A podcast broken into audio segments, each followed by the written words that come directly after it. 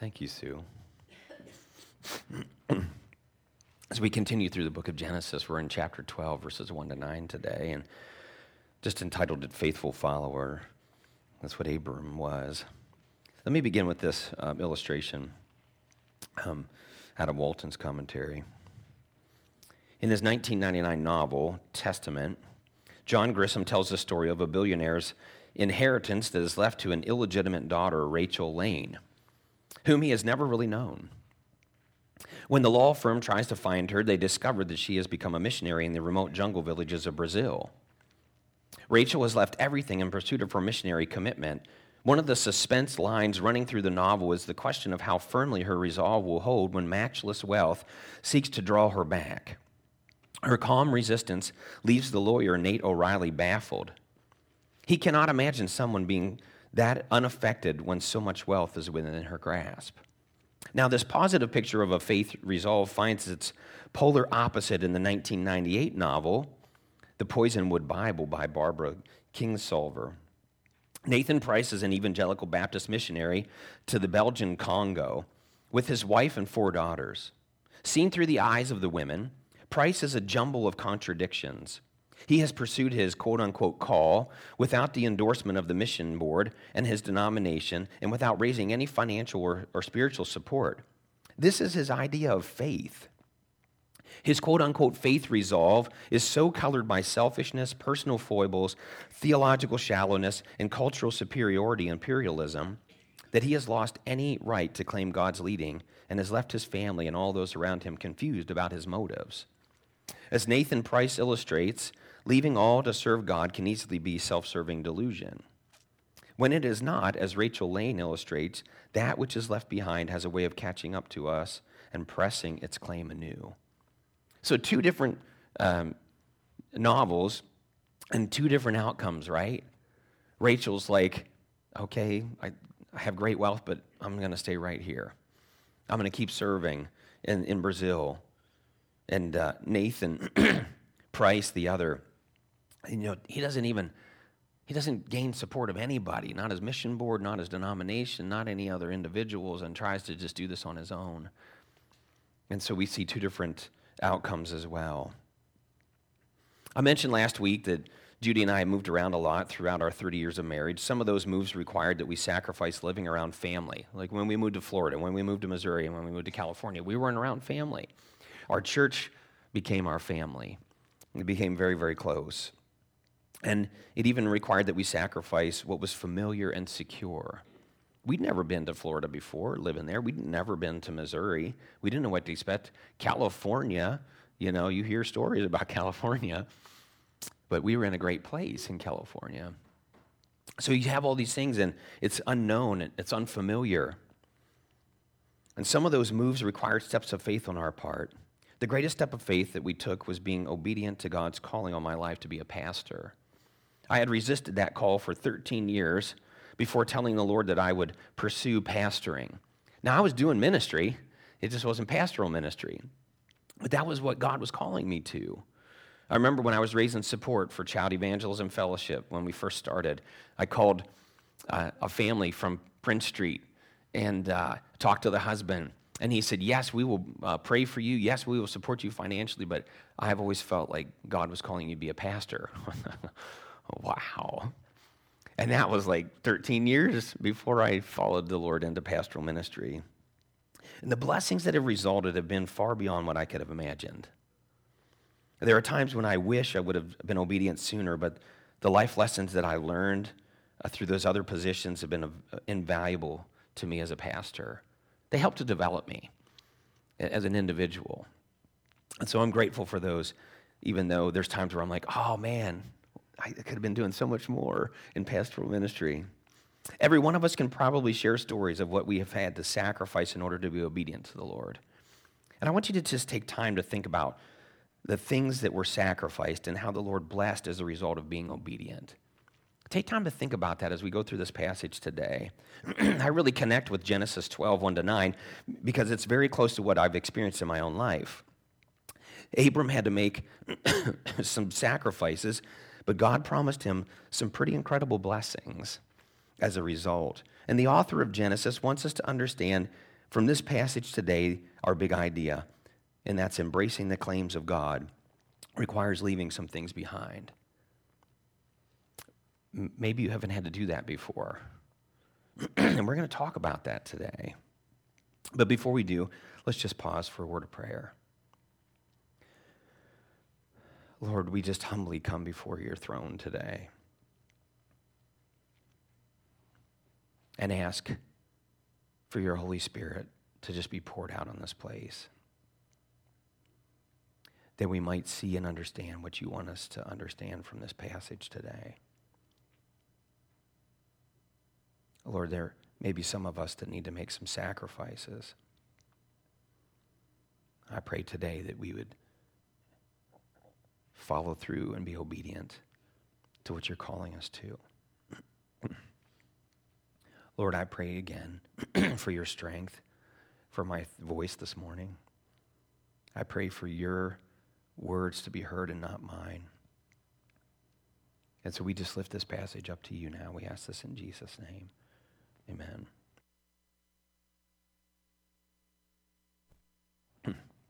So let's look at just the very first part of verse 1 in chapter 12.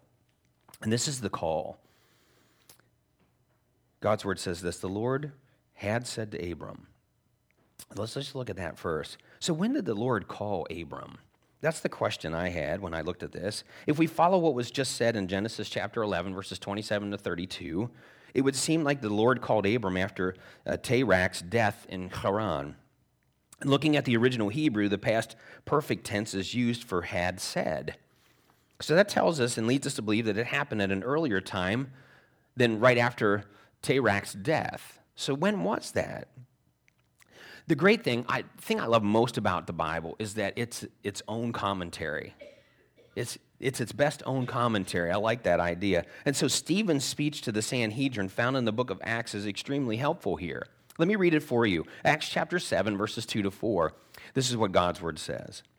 To this he replied, Brothers and fathers, listen to me. The God of glory appeared to our father Abraham while he was still in Mesopotamia, that would be Ur, before he lived in Haran. Leave your country and your people, God said, and go to the land I will show you. So he left the land of the Chaldeans and settled in Haran. After the death of his father, God sent him to this land where you are now living.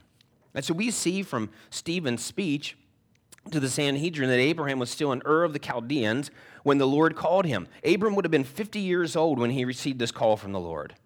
And we see in verse 4 that Abraham was 75 years old when he finally was able to leave, the, leave Haran and complete the calling on his life.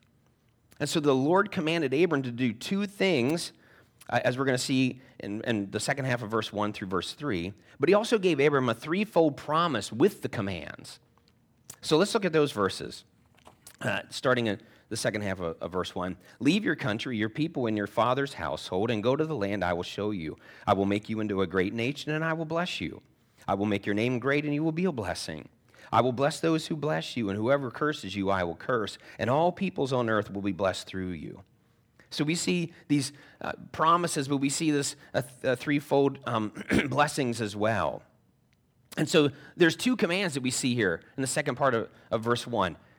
He's to leave and he's to go. And so let's look at those. Abram was commanded to leave three specific things which encompassed who he was. And it was from the broad to the narrow or specific. The broad was his country. He was to leave his country, Ur of the Chaldeans. And this was no simple task. You know, when we think about this, we think about ancient times and we think about, yeah, they were, you know, they weren't very advanced. They, you know, they didn't really have a lot of things going on. Uh, so it wouldn't have been that big of a deal for Abram to just leave his country and go to a different country. But I want you to, Gangel and Bramer in their commentary tell us that that's not really the case. This was an advanced culture.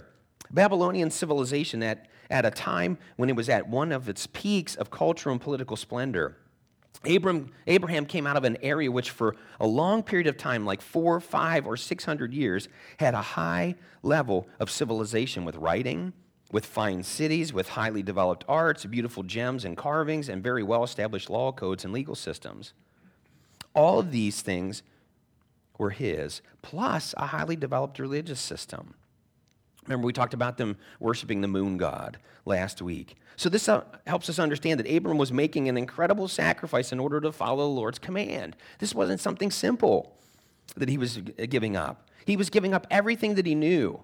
So, that was the broad, and it gets a little more narrow when it says, God says to him, You need to leave, you need to leave your people. This was his kinsmen. These were the people that he grew up with, his friends, uh, you know, his extended family. For us, it would represent extended family, friends, and coworkers. He was leaving all of that. It was, that was secure for him, it was familiar. Many people were born, raised, and lived their entire lives in the same area. Now, that's not Judy and I. but I know there's many that are. And if that's you, then you understand the significance and what the Lord was asking Abram to leave, to sacrifice. So if, if that's one of you, if you were born and raised here in South Central Pennsylvania, wherever you're listening online, and, and you've never really gone anywhere else, you understand what, what Abram's trying to, is asked to give up. Like this is, uh, this is familiar to you. This is security for you. This is where your family are at. And that's what God's asking Abram to give up, to be obedient to him. And finally, the most narrow, the most specific is he has to leave his father's household. This was his closest family unit, which included his parents, his siblings, and their families. And perhaps this would also be the most difficult separation of all. How many of us would be willing to leave the familiarity of our land, our friend base, and family to be obedient to God's calling? That's a challenge today, isn't it? That takes us back to our big idea that embracing the claims of God requires leaving some things behind. I like what Walton says. He, talking about Abram, must decide whether to abandon his land in favor of the land Yahweh offers. He must decide whether to abandon what family he still has in favor of the family Yahweh promises. And all that's happening against all logic since his wife Sarai is infertile. He must decide whether to set aside his blessing, his inheritance, for the inheritance Yahweh describes. The initiative offers much, but its cost is significant. Abram must trust Yahweh to deliver what he has offered in order to give up so much that Abram already has to gain. Those are the decisions Abram's having to make. And we're going to see Abram's choice when we get to verse 4. But there's one principle, the first principle here that I want us to look at it, and as to become disciples, we must be willing to leave anything we're asked to leave. That's tough, isn't it? Uh, Judy and I, maybe not so much, because we've done it for so many years. Each person or family may be asked to leave different things because we're all individuals. We're all different. We all value different things. And a lot of times, those things that we value most are the things that God may ask us to sacrifice, to give up. Too often, we become complacent where we are and ineffective as God's ambassadors of the gospel. And so, the Lord may require us to leave our quote unquote creature comforts in order to bring us to a place where we can be effective again for His glory, where He can use us for his glory. Matthew chapter 10, verses 37 to 39 tell us this Anyone who loves his father or mother more than me is not worthy of me. Anyone who loves his son or daughter more than me is not worthy of me. And anyone who does not take his cross and follow me is not worthy of me. Whoever finds his life will lose it, and whoever loses his life for my sake will find it. I'm just reminded of a missionary who struggled with the reality that the place God was calling he and his family to serve was hostile towards Christians. They were going to be in a highly Islamic area.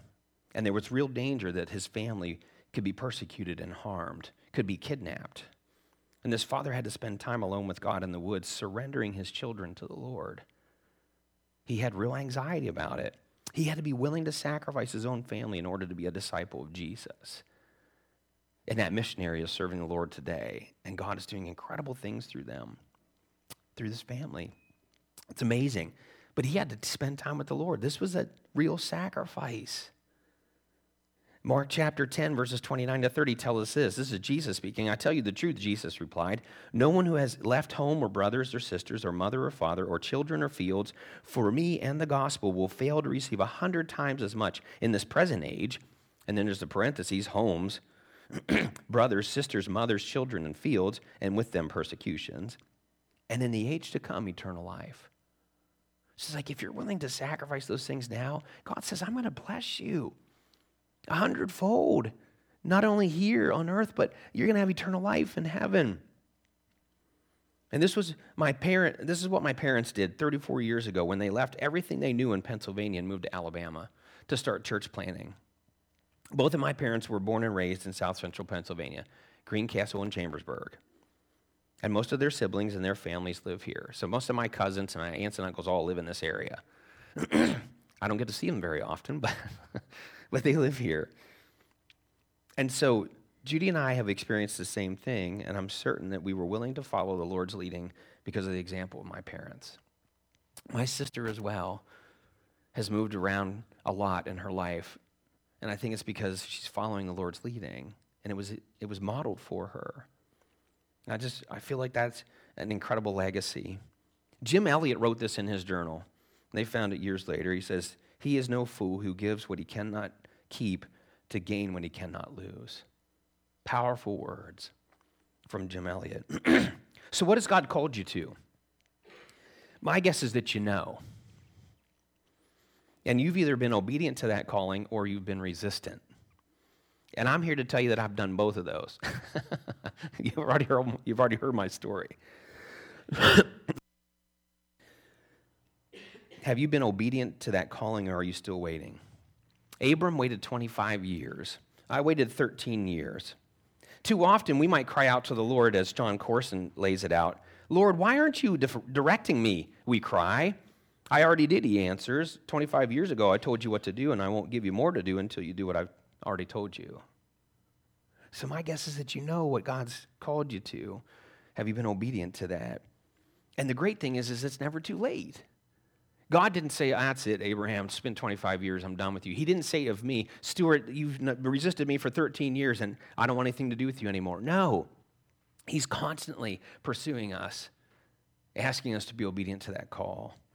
So, two next steps I want to encourage you to take. They're on the back of your communication card today. The first one is this is to be obedient to the call God has placed on my life and not wait any longer. Don't wait any longer. You know what it is, you know what God's called you to do. Be obedient to that. Now, it still might take you time in, in order to, if, it's, if He's calling you to be a missionary, it's going to take you time to raise support, both prayer support, financial support, to get all of that in place. Maybe He's calling you to something else and it won't take as long. Just be obedient to Him today. The second next step is this that's to be willing to leave anything that God is asking me to leave in order to be obedient to His calling. That may be more difficult than being obedient to the call, is to having to sacrifice things, to give things up in order to be obedient to what God's calling you to do. So God's first command to Abram was to leave, and his second command was to go. It had been 25 years since God called Abraham or Abram to leave Ur, but he hadn't completed the journey yet because he'd gotten sidetracked in Haran. God had told Abram while he was in Ur to go to the land he would show him. Abram hadn't forgotten this command. Perhaps he was honoring his father by remaining in Haran until he died. You see, the patriarchal system in the ancient Near East was very strong. And so I, I don't know that, you know, a lot of times we want to look at Abram and go, oh, he didn't obey, da da da, he waited all this time. But perhaps it was simply because he was honoring his father. Maybe it wasn't a, a, bad reason. Maybe he wasn't trying to resist God. Maybe it was just, he's like, I need to honor my father. My father wants to stay here in Haran. And then he's free to move on after his father passes away.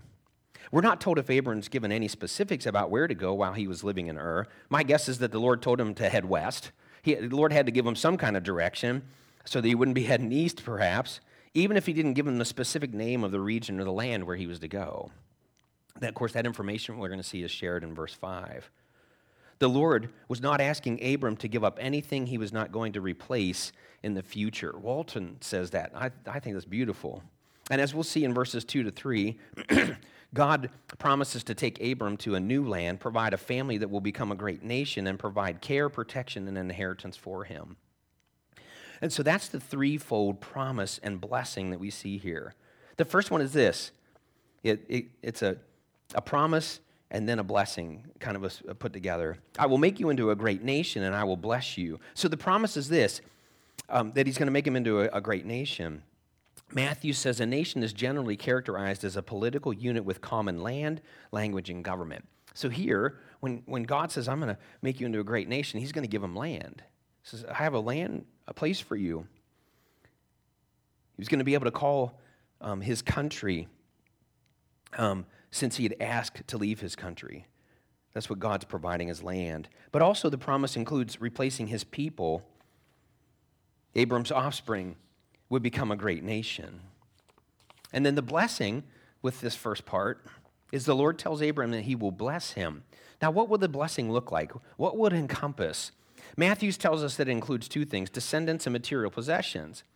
In a broad sense, Abram will be cared for and protected by the Lord. And since the Lord's already promised Abram numerous offspring, which is a great nation, it's probable, but the, probable that the blessing mentioned here is material wealth.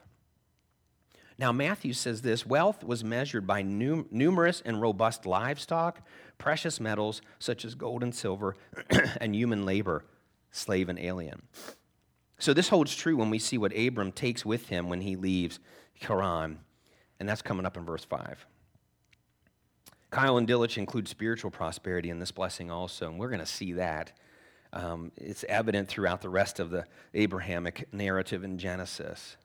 So the Lord not only promises Abraham land and family, but he also, uh, also promises him a great name. That's the second fold here. I will make your name great, and you will be a blessing. He's not just going to be blessed, but he's going to be a blessing. The Lord was promising to elevate Abram to a position of honor and glory. He was also promising to show the nations the incredible character that Abram had. and as a result of Abram's character and faith, he would be a blessing to others. He would have great influence for many generations. So just think about that. If we think about that and how he's referenced throughout the rest of Scripture, when they're talking about God, both Old and New Testaments, repeatedly, continually, we hear the God of Abraham, the God of Abraham, the God of Abraham. This is where it all began. And then the blessing is this that Abram would protect and care for those connected to him who were in good standing with him. God didn't bless Abram so he would hold on to that blessing for himself. God blessed Abram so he could be a blessing bearer that would bless others. And there's one final part to the Lord's threefold promise and blessing. He said, I will bless those who bless you, and whoever curses you, I will curse. And all people on earth will be blessed through you. so the promise is this how individuals treated Abram would be how the Lord would treat them. If they blessed Abram, the Lord would bless them. If they cursed Abram, the Lord would curse them. And I wonder if this promise is not upheld by the Lord today as it pertains to the nation of Israel. Those that are blessing the nation of Israel will be blessed. Those who are cursing the nation of Israel will be cursed. And then the blessing is this Abram and his descendants would be a conduit through which the Lord would bless all the people of the earth. And we have experienced this blessing because Jesus came through the line of Abraham. And as followers of Jesus Christ, we have received a blessing from Abram in his faith. Walton, in his commentary, says that God revealed, uh, is revealed through Abram's family. Think about the things that came as a result of Abram's family the law. The law came as a result. The prophets came from his family. The scriptures were written by those that came from the line of Abraham. And of course, Christ, the Lord Jesus Christ and salvation. So, how has the Lord blessed you with family and material wealth? I want you to take a moment to think about the blessings the Lord has given you in those two areas, both family and possessions. And when is the last time that you have thanked Him for those blessings? I want us to pause this morning. I just thought it was pretty powerful here to just cry out to the Lord. I'm gonna, you're going to see a prayer prompt up on the screen this morning. And again, whether you do it in the quietness of your heart, that's fine. Whether you do it out loud one at a time, whether you just uh, complete it in the comments section on Facebook, however the Lord prompts you this morning. But here's the prayer prompt Lord, thank you for blessing me with. And so let me just start us off this morning. Lord, I just thank you for blessing me with an incredible family three incredible sons, two daughter in laws, two, two grandchildren, and one on the way. Lord, I'm so grateful to you today. Thank you. Have, have you used the Lord's blessing in your life to be a blessing to others? Who have you protected and cared for as a result of being blessed by the Lord? And when is the last time you protected or cared for someone? Maybe it's been a long time. And the second prayer prompt is just to uh, kind of confess that before the Lord. To respond to him and say, Father, please forgive me for not using your blessing to protect and care for. Who would that be? Maybe it's a group, maybe it's an individual that you have in mind, but let's just go to prayer for that this morning. Father, please forgive me for not using your blessing to protect and care for those who are just uh, less fortunate. Lord God, those who are struggling, uh, those who have lost jobs, um, those that have struggled through the, the coronavirus as well.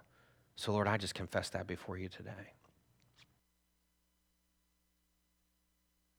Christ is a result of Abraham's faithfulness.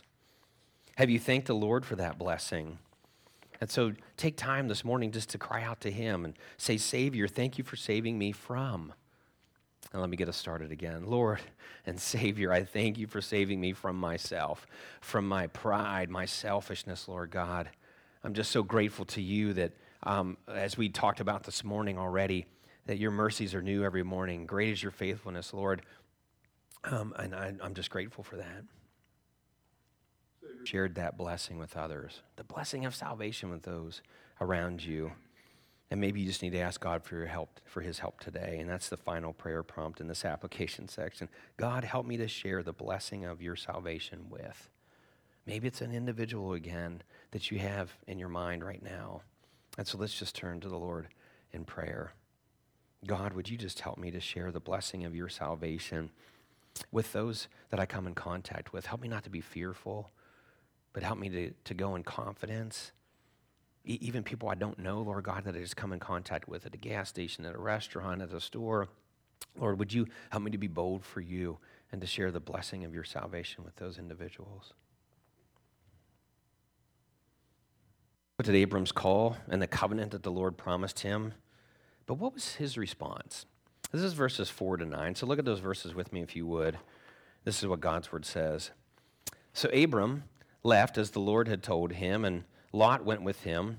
Abram was 75 years old when he set out from Haran. He took, he took his wife Sarai, his nephew Lot, all the possessions they had accumulated and the people they had uh, acquired in Haran, and they set out for the land of Canaan, and they arrived there.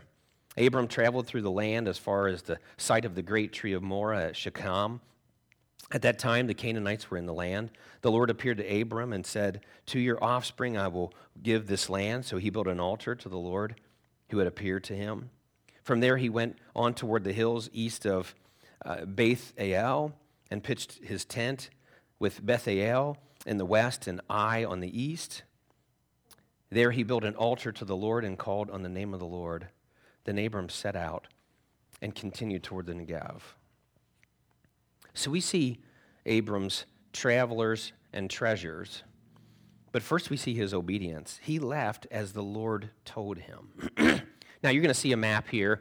I uh, showed you this one a little bit last week. It's blown up a little bit more this week. But Haran is up there in the north, uh, and Abram's heading down towards Canaan. That's the region or the land um, that you see down right off by Mediterranean Sea. It's what's it, modern day Israel is where it is. So Abram obeyed when he did not know four things. Warren Wiersbe points these out. Abram obeyed when he did not know where he was supposed to go. Hebrews chapter 11. I'm going to read a couple of verses from there. But this is what it says in verse 8 in Hebrews 11. By faith, Abram, when called to go to a place he would later receive as his inheritance, obeyed and went, even though he did not know where he was going. Abraham or Abram obeyed when he did not know how this was going to take place. Hebrews chapter 11, verses 11 and 12. By faith, Abram, even though he was uh, past age and Sarah herself was barren, was enabled to become a father because he considered him faithful who had made the promise. And so, from this one man, and he as good as dead, came descendants as numerous as the stars in the sky and as countless as the sand of the seashore. Abram obeyed when he didn't know when. Let me flip back here to Hebrews chapter 11. I don't want to read verses 13 to 16 to you. This is what God's word says. All these people were still living by faith when they died. They did not receive the things promised. They only saw them and welcomed them from a distance. And they admitted that they were aliens and strangers on earth. People who uh, say such things show that they are looking for a country of their own. If they had been thinking of the country they had left, they would have had opportunity to return. Instead, they were longing for a better country, a heavenly one. Therefore, God is not ashamed to be called their God, for he has prepared a city for them. And then Abram obeyed when he did not know why. And this is Hebrews chapter 11, verses 17 to 19. By faith, Abram, Abraham, when God tested him, offered Isaac as a sacrifice. He who had received the promises was about to sacrifice his one and only son. Even though God had said to him, It is through Isaac that your offspring will be reckoned. Abraham reasoned that God could raise the dead, and figuratively speaking, he did receive Isaac back from death. So Abram obeyed when he didn't know all those things. He didn't know where he was supposed to go and how it was going to take place that he was going to uh, be this great nation and, and when it was going to take place because things kept changing and, and then why. Why was this all happening? And that leads us to our second principle today, and it's the fact that we need to obey God even when we don't understand why He asks us, asks us what He does. Sometimes He asks us things that we don't understand. That doesn't make sense to me, God, but we still need to be obedient. What incredible faith Abram had as he left Haran. G.A. Studdert Kennedy says this faith is not believing in spite of evidence, it is obeying in spite of consequence. Pretty powerful words. Let me read them again. Faith is not believing in spite of evidence, it is obeying in spite of consequence. So, what step of faith do you need to take in order to be obedient to God's calling in your life? That's our third next step today. It's on the back of your communication card. It's to take the step of faith to be obedient to God's calling on my life in spite of the consequences. There were others who followed Abram in his step of faith. We see them here his wife Sarai, his nephew Lot, if you're wondering why I'm pronouncing it that way, it's just the Hebrew. That's how it's pronounced in the Hebrew. And, and probably Lot's family. The people that he and, and Lot had acquired in Haran, such as slaves and aliens, all the possessions they had accumulated, this would probably had included livestock and precious metals such as gold and silver. Mentioned that earlier. We're told that they arrived in Canaan. that was the name of the land that God had promised to give Abram. And then verses 6 to 9, we see his trek. We see that Abram is traveling throughout the land. He doesn't set um, up permanent dwellings at this point because the Canaanites were still living there. He does stop at two locations for a period of time. The first one is Canaan, or I'm sorry, Shechem in Canaan. So there's a, a blown up place. So that's kind of in the north. And he visits the great tree of Moreh and Shechem and it would have been a place where teachers would have taught their students. It was a familiar and recognizable place. It was probably just a huge tree out in the middle of nowhere. It may have also been used for idol worship. We see that throughout uh, the Old Testament a lot, how they set up, uh, you know, Asherah poles on, on the hills and they, under different trees and stuff, they would worship these idols. and then he goes to the hills between Bethel, or Bethel, and Ai, and so you see where that is here. It's, the two cities are really close together. And do you remember um, what the astronauts did when they landed on the moon? One of the things they did is they placed an American flag, right? They marked the moon. And so we see Abraham's loyalty here. He was leaving the mark of the Lord on the land promised to him. While staying at Shechem, he, visited by, he was visited by the Lord. And if you remember in verse 1 of chapter 12, it says the Lord spoke to Abraham while he was in Ur. Now he appears to him. I don't know what in form, we're not told. But here in Canaan, and he reaffirms his covenant with him concerning the land. Abram's offspring will, be, will live there. So Abram builds an altar at Shechem to remember his encounter with and covenant reminder from the Lord. And then while he's staying in the hills between uh, uh, Beth El and Ai, Abram again builds an altar and calls on the name of the Lord there. See what he's doing? He's showing his loyalty to God. And Abram is ex- expressing his loyalty and commitment to the Lord who has called him and made a covenant with him. And finally, we see that Abram leaving the hill country and heading toward the Negev.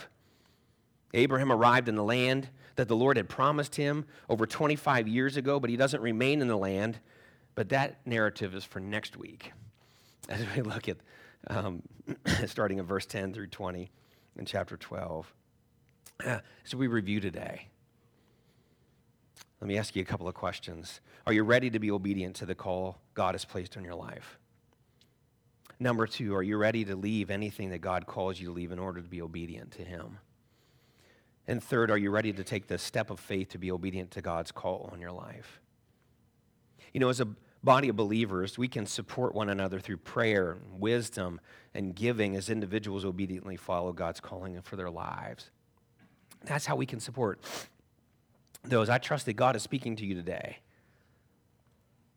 that He's re- reminding you maybe like he did with Abraham 25 years later. Hey, remember that covenant I made with you back in Ur? Um, it's time to move. Maybe God's calling you today, and He's saying to you, it's time to move. It's time to be obedient. As we close this morning, I just want to read this illustration from the movie uh, Pearl Harbor. The movie Pearl Harbor tells of the events leading up to and immediately following the Japanese attack on the U.S. on December 7, 1941. The film follows the fictional lives of two fighter pilots, Raf and Danny, who have been inseparable, inseparable friends since childhood and are stationed at the same base in Hawaii. Following the attack on Pearl Harbor, Raf and Danny are called into Colonel Jimmy Doolittle's office. They have succeeded in downing seven Japanese planes. Doolittle stands behind his desk and addresses the cocky pilots somberly. You both have been awarded the Silver Star. You're just about the only pilots with combat experience. I need you for a mission I've been ordered to put together. Raf and Danny look nervously pleased. Doolittle looks them over carefully. Do you know what top secret means? He asks. Raf responds with a wry smile. Yes, sir, it's the kind of mission when you get medals, but they send them to your relatives. Ignoring the remark, Doolittle continues Top secret means you train for something never done before in aviation history and you go without knowing where you're going. You do it on that basis or not at all. Honored to be asked, yet unsure of what they were committing to, both men agree to go. In many ways, God recruits us to follow him in the uh, same way that Doolittle recruited these pilots for his, this mission. God trains us in ways unique to us to fulfill unique purposes and we know little or nothing about where we are going, we go on that basis or we don't go at all. That's what Abraham did. He left and he didn't know where he was going. He didn't know when it was going to take place. He didn't know why. All those things he didn't know. And maybe that's where you're at today. God might be calling you, and you're like, I know what he's calling me to do, but I don't know where that is. I don't know when it's going to happen or why or how. But he's asking us to take that step of faith. And so I encourage you to do that today. And so as Gene and Roxy come to lead us in the closing song, would you just bow your heads with me? Lord, we thank you for your word. We thank you that Abram was a faithful follower. Lord, he was coming out of a highly developed culture, a highly developed religious system, never having known you before and yet he was obedient. I pray, Lord God, that we would be obedient. Lord, we know much more than he did from the beginning because of your word, and we're so grateful. I pray that you move by your Holy Spirit now in each heart and each mind. Challenge us, Lord God, to be obedient to you. Reaffirm that covenant, that commitment, that calling that you placed on our lives. We just ask this in Jesus' name. Amen.